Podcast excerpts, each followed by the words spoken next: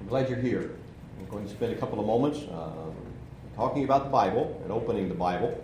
I hope you have a Bible with you because that's sort of where I want to start a little bit this morning, is talking about whether or not uh, it's really uh, important for us to understand uh, and to consider what the Scriptures actually say. Uh, you need a Bible if you have Jesus in your heart. I remember in um, in a particular Bible class, I was once told that a person had Jesus in their heart, then that was probably more important than really knowing what the Bible taught or memorizing Scripture. Uh, that we ought to focus on this aspect of whether or not Jesus is in our hearts. And uh, I don't discount that. I think certainly uh, what we need to recognize is that we are called to have Jesus dwell within us. Uh, and to have Jesus in our lives and to have a relationship with Jesus is what it's all about. But I wondered about the question, and I wondered about as well the statement how would you respond to that uh, from the standpoint of uh, comparing uh, the importance of Scripture and the importance of the Bible with having Jesus in our lives? I told the person that I didn't think those things were mutually exclusive. Uh, that having Jesus in our lives and having a relationship with Christ was brought about by our understanding of what the Scriptures actually taught. And I went on to try to say that you can't get Jesus into your heart without knowing what the Bible teaches that you can't have a relationship with Christ without understanding what God has revealed in Scripture. Now, the Scripture itself is what tells us that. Paul says faith comes by hearing, and hearing by the Word of God. That's not necessarily circular reasoning because for us to ever understand the importance of Scripture, we have to consider Scripture and look at it and understand its place in terms of uh, the life of those who claimed uh, that they were speaking from God. There are many today who view Christianity, or they view the idea of being a Christian apart from and independent from any aspect of a belief in the Bible as the Word of God. And that's a serious perspective, I think. Can one claim to follow Jesus and call himself a Christian and not believe in the absolute authority of Scriptures? Can a person base their relationship to Christ on something apart from or absent from the aspect of a belief in the authority of Scriptures? Uh, I think it's been for some time now that uh, Satan has been able to uh, pose, uh, present a lie that's been readily accepted uh, in terms of the understanding of Jesus, and that is that Jesus was sort of this anti-organized religion revolutionary uh, who went about decrying the aspect of religion, and he actually opposed those who were walking around with the Bibles in their hands in the first century, and that that's who Jesus was, and we need to be like him. And I think if we look closer at the scriptures and what they tell us about Christ, we'd understand that's sort of a distorted view of who Jesus is and who Jesus was. There are some who suggest that we stop quoting the Bible and start loving each other, that we need to lay down our Bibles and be more like Jesus and love each other. Did Jesus lay down his Bible, or did Jesus have a relationship with Scripture? How did Jesus feel about the Scriptures under which he lived and the things that were revealed in the time in which he lived before God? Again, I'm suggesting to you that uh, loving one another and being an individual who uh, does what's best for the other person is not mutually exclusive from understanding what the scriptures teach or spending some time in looking at the Bible. In fact, I would suggest to you that if we look at the Bible and we clearly understand who Jesus was, and we strive to be like Jesus, we'll be exactly that kind of person. But it'll be because we have an understanding of what the scriptures actually teach and ultimately what God has revealed through his word. what about Jesus? What is his attitude towards the scriptures under which he lived, about the Bible of his day, which of course were Old Testament scriptures. I want to take a couple minutes and look at that this morning because I think there are some things for us to recognize about Jesus' attitude.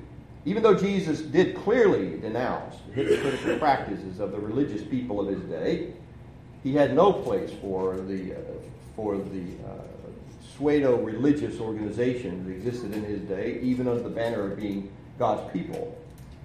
He never suggested to them that they quit looking at Scripture or that they quit quoting Scripture or that they quit, quit considering Scripture. In fact, he never encouraged anyone to not read the Scriptures or to not obey everything that the Scriptures has provided. In Matthew chapter 23, as he's amidst a great discussion of denouncing the hypocrisy of the Pharisees, he says in chapter 23, verse 23, Woe to you, scribes and Pharisees and hypocrites!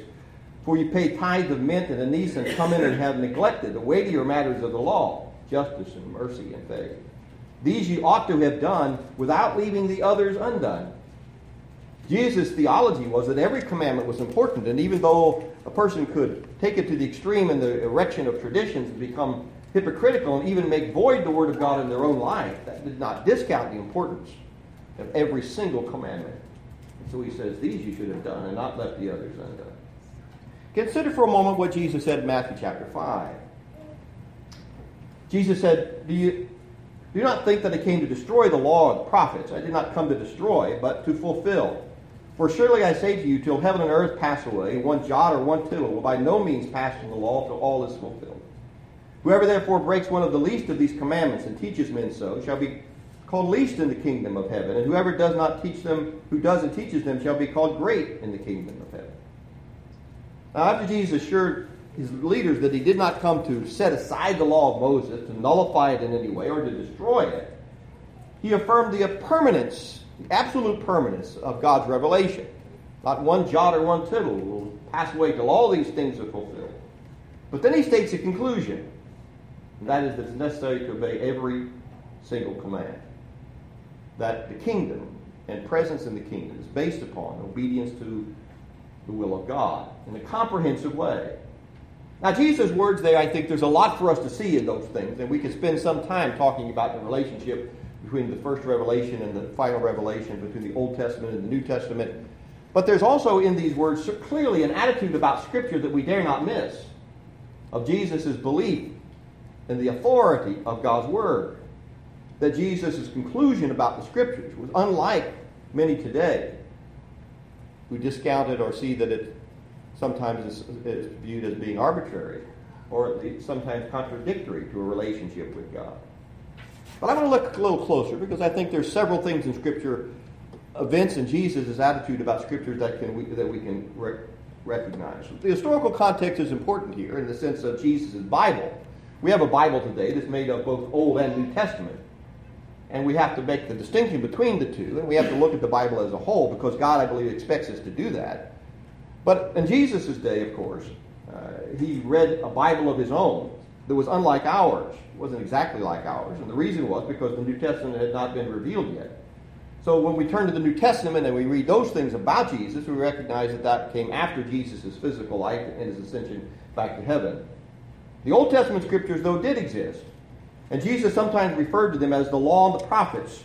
In the Old Testament scriptures, the law and prophets was written about 1,500 years before Jesus was born over a period of time, it was the collection of 28 different men, or the writings of 28 different men. And by Jesus' day, by the time we get to the first century, those Old Testament books had been collected together and translated from the original Hebrew scriptures into the Greek scriptures, sometimes called the Septuagint version. And was from this Greek version of the New Testament, uh, of the Old Testament scriptures, that Jesus often quoted and, and offered reference and certainly read from. Now, Jesus never questioned the authenticity or, or, the authority of that translated scripture. That's an important consideration because there are a lot of folks that go around today and say, well, you know, the Bible's an old book. It's been translated from language to language in all different, look at all the versions of the Bible. How can we possibly put any trust in something that man have handled so much and translated so much is bound to be corrupted? How can we believe that that's exactly what God revealed or was written in the time in which it was written? It was so long ago. but then you look at Jesus. He picked up the Old Testament scriptures that were written 1,500 years before he was born, and he quoted from them after they'd been translated into another language, and he said, This is God's Word. He did not doubt the authenticity of those words or the authority of those words. Jesus understood that the scriptures were written by men, that God had inspired individual men write down the words, but he also believed they were inspired by God. He didn't see those two things as being contradictory one to the other. and that's important as, as, well. If I'm going to look at the scriptures today, would it not benefit me to look at them the same way that Jesus looked at the scriptures of his day? He didn't sit around doubting and wondering whether or not it had been translated correctly or that this was the way it ought to be viewed or to, to, to, to, uh, uh, to put it under the gun of higher criticism and try to denounce the authority of what had been written before. In fact, you look at Jesus' statement in Mark chapter 12, verse 36. Jesus said, For David himself said by the Holy Spirit, The Lord said to my Lord, Sit at my right hand till I make your enemies your footstool. Now, this is one of the many occasions when Jesus quoted Old Testament scriptures. But notice that Jesus credits that the Holy Spirit was moving David to write the prophecy in the 110th Psalm, quoting from the 110th Psalm. And what Jesus says about it is that the Holy Spirit told David what to say. The Holy Spirit moved David to write these words down. Well, when did David write them? David wrote these words a thousand years before Jesus lived. And yet, Jesus in his own day said the Holy Spirit led David to write these things. So, certainly we recognize that Jesus understood the concept of inspiration and held it as being true in his own day of the Old Testament scriptures. And we can cite many examples where Jesus, you see, said about these scriptures. These things were written long ago, but they're being fulfilled now. That this is what was written, and this is the meaning of what was written. It fascinates me that Jesus quoted scripture so much, but also that he quoted from the Psalms more than any other book of the Old Testament. It's a book I think that uh, that might tell us something about uh, about the books that we read and the books that we don't read. Uh, the book of Psalm was a book of worship, a, a, a book of uh, uh, individuals, the psalmist's feelings towards God.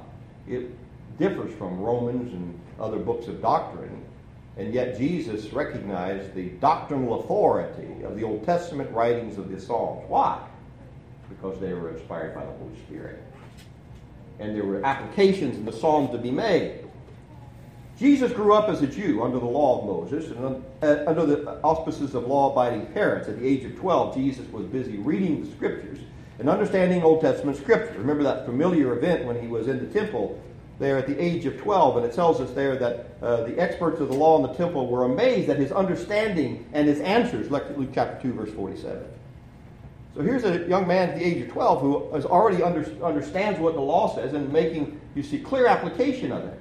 However, you read that in terms of Jesus being God himself and knowing Scripture, knowing what God, what God himself had revealed, or whether or not that particular passage is talking about his development as a human being, certainly the Scriptures present both to us. However, you work that out in your minds, it's certainly, I think, impressive to recognize that Jesus held the Scriptures to be highly valuable even in his development as a child. But why did Jesus read Scripture? Why was it such an important part? Well, I think a couple of things, a couple of reasons I could pre- present. One is, I think because he wanted to show others that the scriptures themselves, the Old Testament scriptures, were the source of truth. That if they're going to answer a question, if they're going to come to a conclusion, if they're going to decide what God wants them to do, Jesus always pointed them back to Old Testament scriptures as opposed to the teachings of men. To show as well that the scriptures were to bring about faith in Him. If Jesus was concerned about people believing in him and about establishing his identity, then that's the place he would go, and that's the place that he did go. The scriptures have spoken of me. These Old Testament scriptures have meaning beyond their own time. And also, I think, to see, to evidence the value of the words that were there, to recognize that God established Old Testament scriptures for the very purposes for which Jesus was using it as a guide to life. You remember when we studied a few weeks ago in Deuteronomy chapter 17 from the Old Testament, where God is giving permissive legislation about the establishment of kings, that when you when you get into the land and you're going to have a king rule over you, then he needs to be this kind of person. He needs to be chosen from among you. And then in the last of those requirements of Deuteronomy chapter 17, verse 18 through 20, he says the king needs to make a copy of the law and keep it with him all the time. And he needs to reference it as a guide for how he will ex- exercise authority over my people. I find that enlightening that God would say about the physical kingship of Israel, that the physical kingship of Israel, when it, would, when it was to arrive, God would put it under the regulation of the Old Testament scriptures. He would tell the king that existed thousands of years later, you need to go back and read what Moses wrote. You need to go back to what the scriptures are, and you keep them with you so that you can use that as a guide as to how, how to be the right kind of king for Israel. Now, if that applied to David and to Saul, to Solomon, what about Jesus? As the ultimate fulfillment of every king reference, every good king reference in the Old Testament. Does it surprise us then that Jesus would keep a copy of the law? That he would reference it often? He certainly was the king of Israel. Matthew's gospel, Jesus quotes scripture from 12 Old Testament books. He constantly appealed to the Old Testament and relied upon them in his own teaching. Even as he was dying on the cross, he was quoting Scripture My God, my God, why have you forsaken me? In the midst of great suffering, his mind was focused on what God had revealed before and about the importance of that revelation to minds men. I believe in that case, that particular occasion, trying to bring to the minds who were watching him die the fulfillment of that crucifixion in the 22nd Psalm. He anticipated others would recognize these scriptures as well that when he quoted even partial uh, parts of, of, the, uh, of the Old Testament scriptures, that people would bring them to their mind and they would make a real attempt to try to make the connection that Jesus was making. So Jesus' view of Old Testament scripture was at center stage throughout his ministry. It was what people respected him for. It was why people hated him. The Pharisees criticized him because they thought he didn't keep the law. And when he answered their arguments and he talked about their hypocrisy, it says there that they understood that he was talking about them from Old Testament scriptures. When the common person heard him speak, they said he's not speaking like everybody else, but he speaks as one has authority, not as the scribes. Authority over what? Authority from where? From the scriptures. That particular remark comes at the end of the Sermon on the Mount. And throughout the Sermon on the Mount, Jesus says, I know you've heard it said, but I say unto you.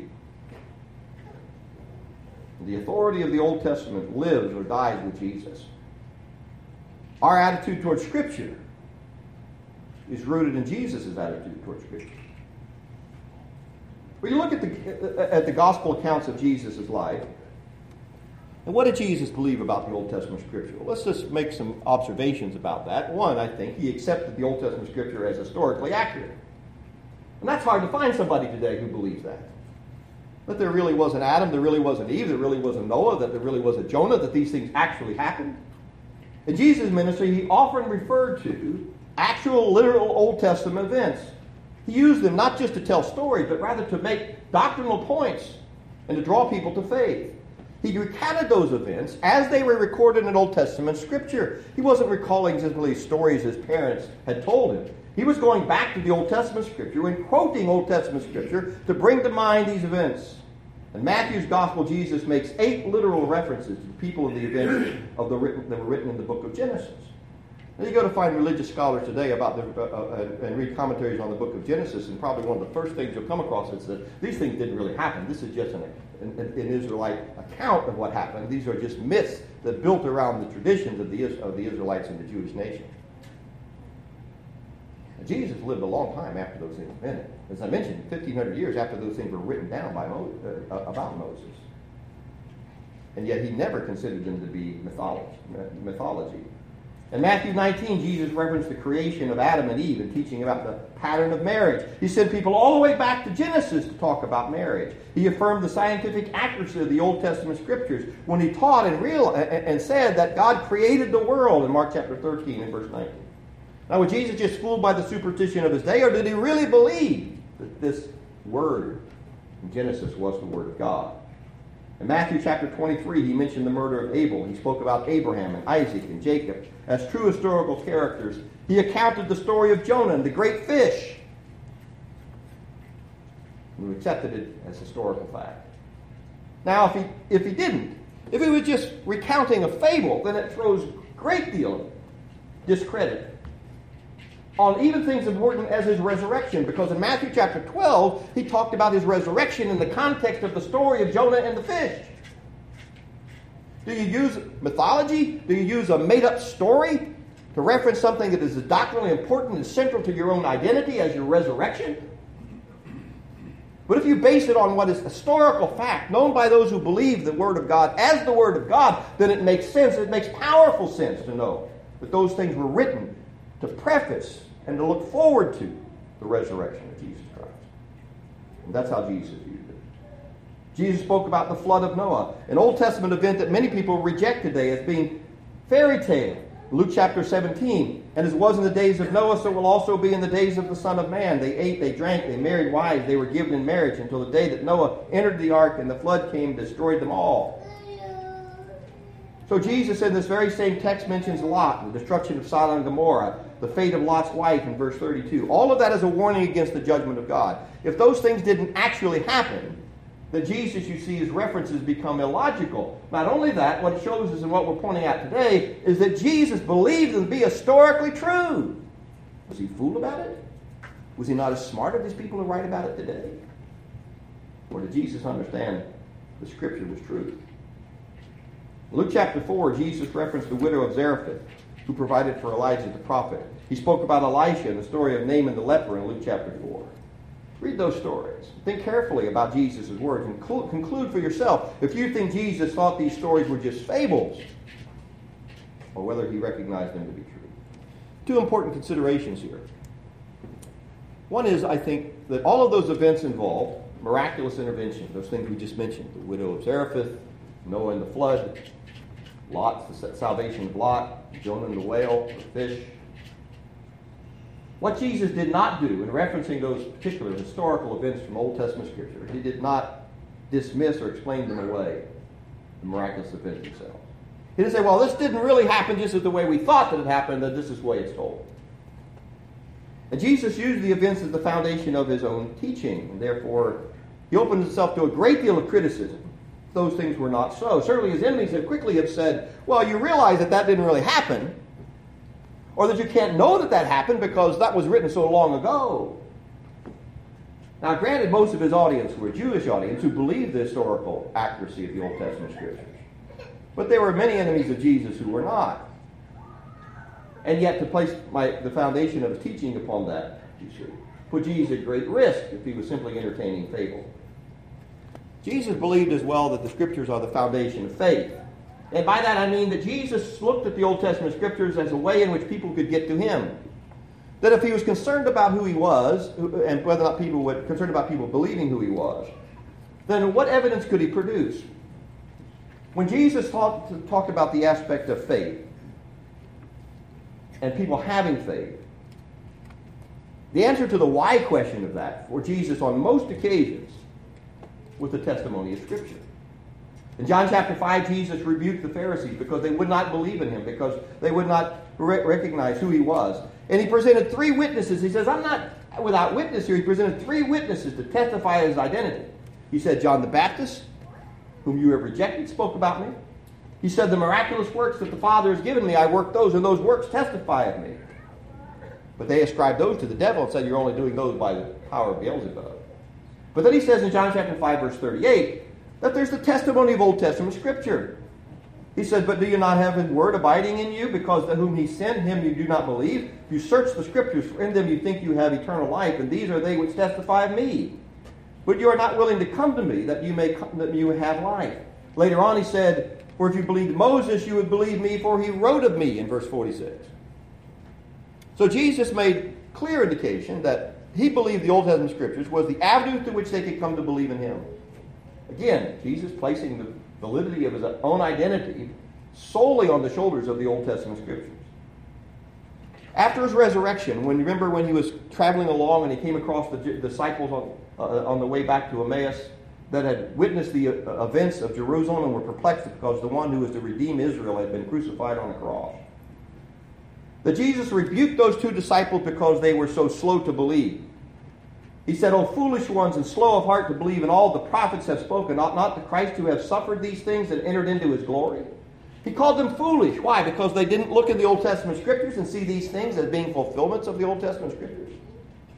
Now that's putting a lot of trust and certainly a lot of confidence in the ability of the Old Testament scripture to influence the heart. It also shows us that Jesus, you see, certainly believed what the Old Testament scripture said reflected upon his own life and that he was to fulfill those things.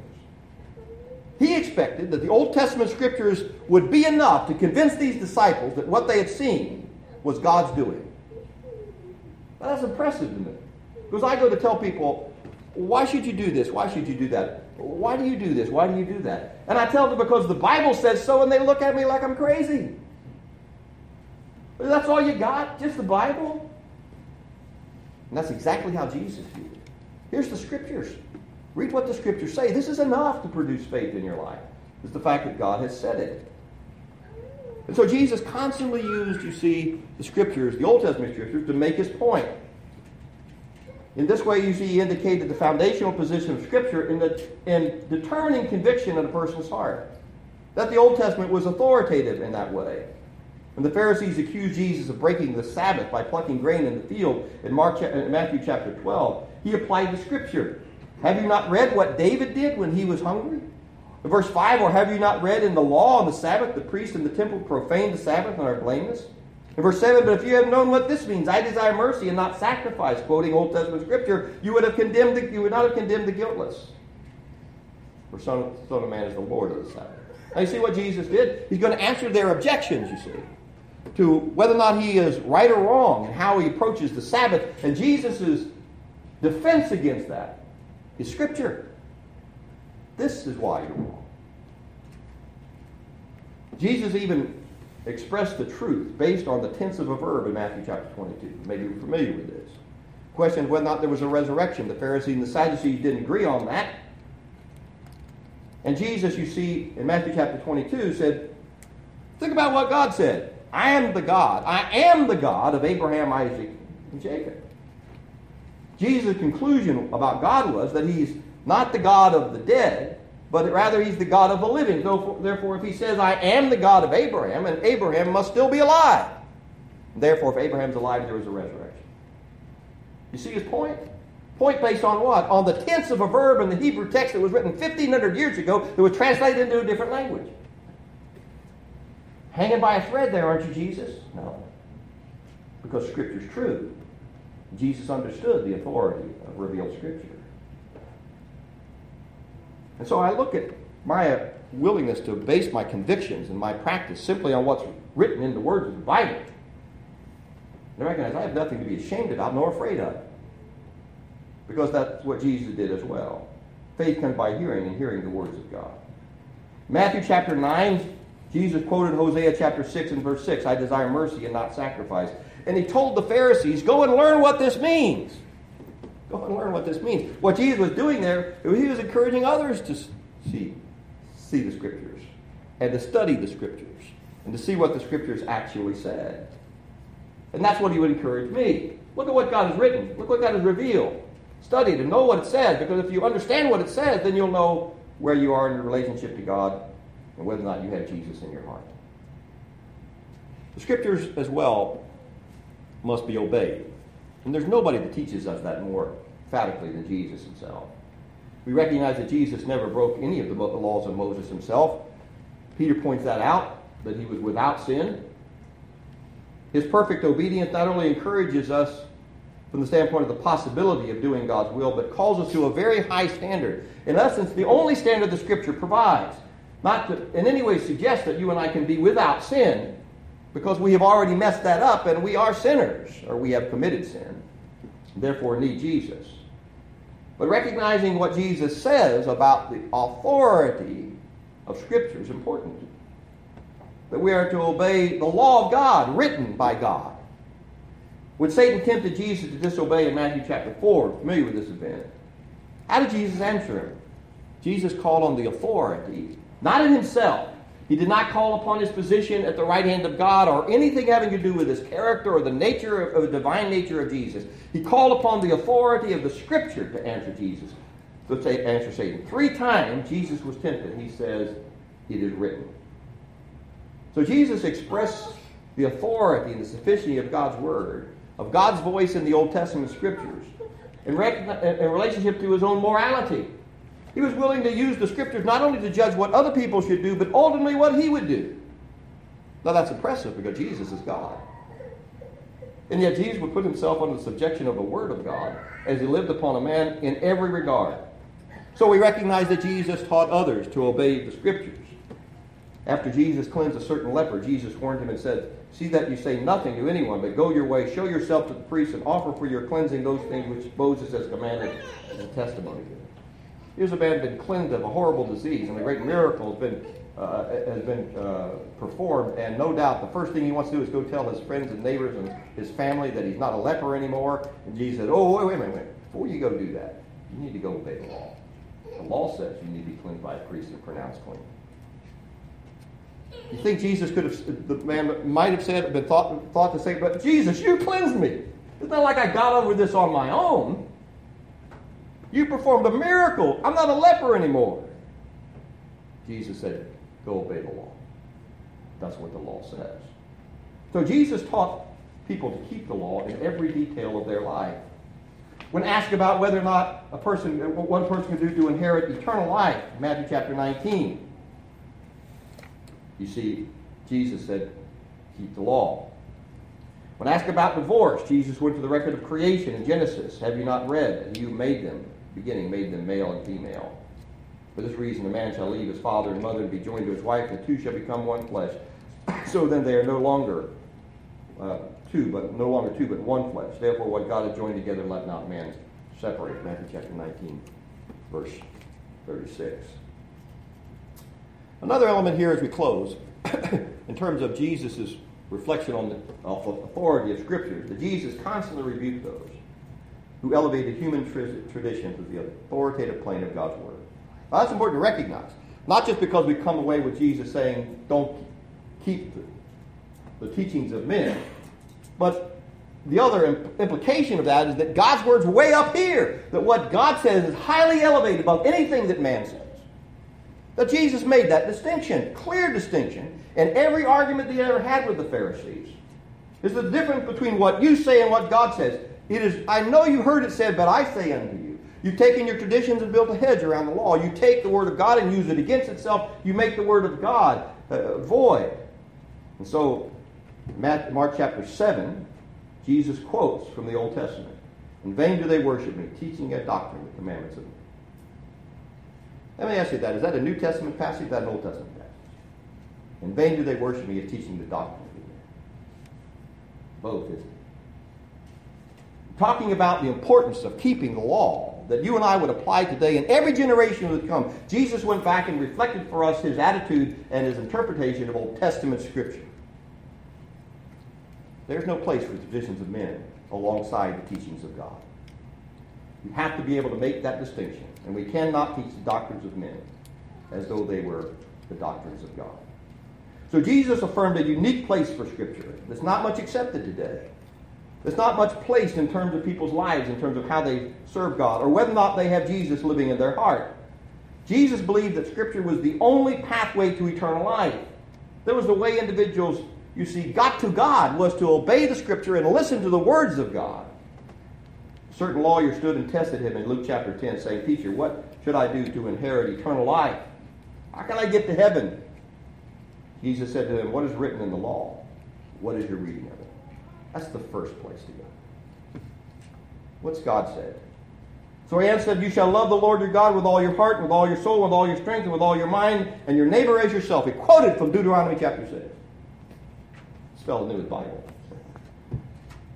And Jesus said, You've answered rightly. Do this and you will live. Do this and you will live. Wish that had been the conversation I had with that other gentleman. Do this and you will live. Let me take you to the scriptures. This is the avenue to understanding how Jesus can come and live in your heart, how you can have a relationship with God. It's not one to the exclusion of the other. It's that scripture is the actual avenue by which Jesus can come and dwell within you. So Jesus dwells in us by faith, Paul says in Ephesians chapter 3. And it's through the faith in the Word of God that we come to be the children of God. So Jesus commissioned the apostles to usher in his kingdom. And he said, Go into all the world and preach the gospel to every creature. He who believes and is baptized shall be saved, and he who does not believe will be condemned. Now, when you look at that verse, you have a tendency to try to make a distinction between the commandments of Scripture and a relationship with Jesus. Do you think Jesus cares whether or not you obey this command? His command to believe and be baptized. Is there any inkling anywhere in the preaching of the apostles that a person could get to Jesus apart from obedience to the will of God? Or is the principle remain true, even as it was evidenced in Jesus' own life? That the authority of God is contained within the words of God. And to be his child, to have a relationship with Jesus Christ, I must be obedient to the will of God and to the words of God. You can come into the kingdom today, but you can't do it by ignoring Scripture. And you can't do it by ignoring the commandments of God. You must respond in faith and obedience to His will. Jesus teaches us that because Jesus loves us and Jesus loves you. So we would call you to be a Christian based on that very fact. Not to join a religious organization to adhere to a religious doctrine, but because Jesus loves you and died for you and wants to come and live in your heart and wants to be a part of your life, he calls you to be obedient to the will of God. Will you do that this morning? Maybe we can help you while we stand and while we sing.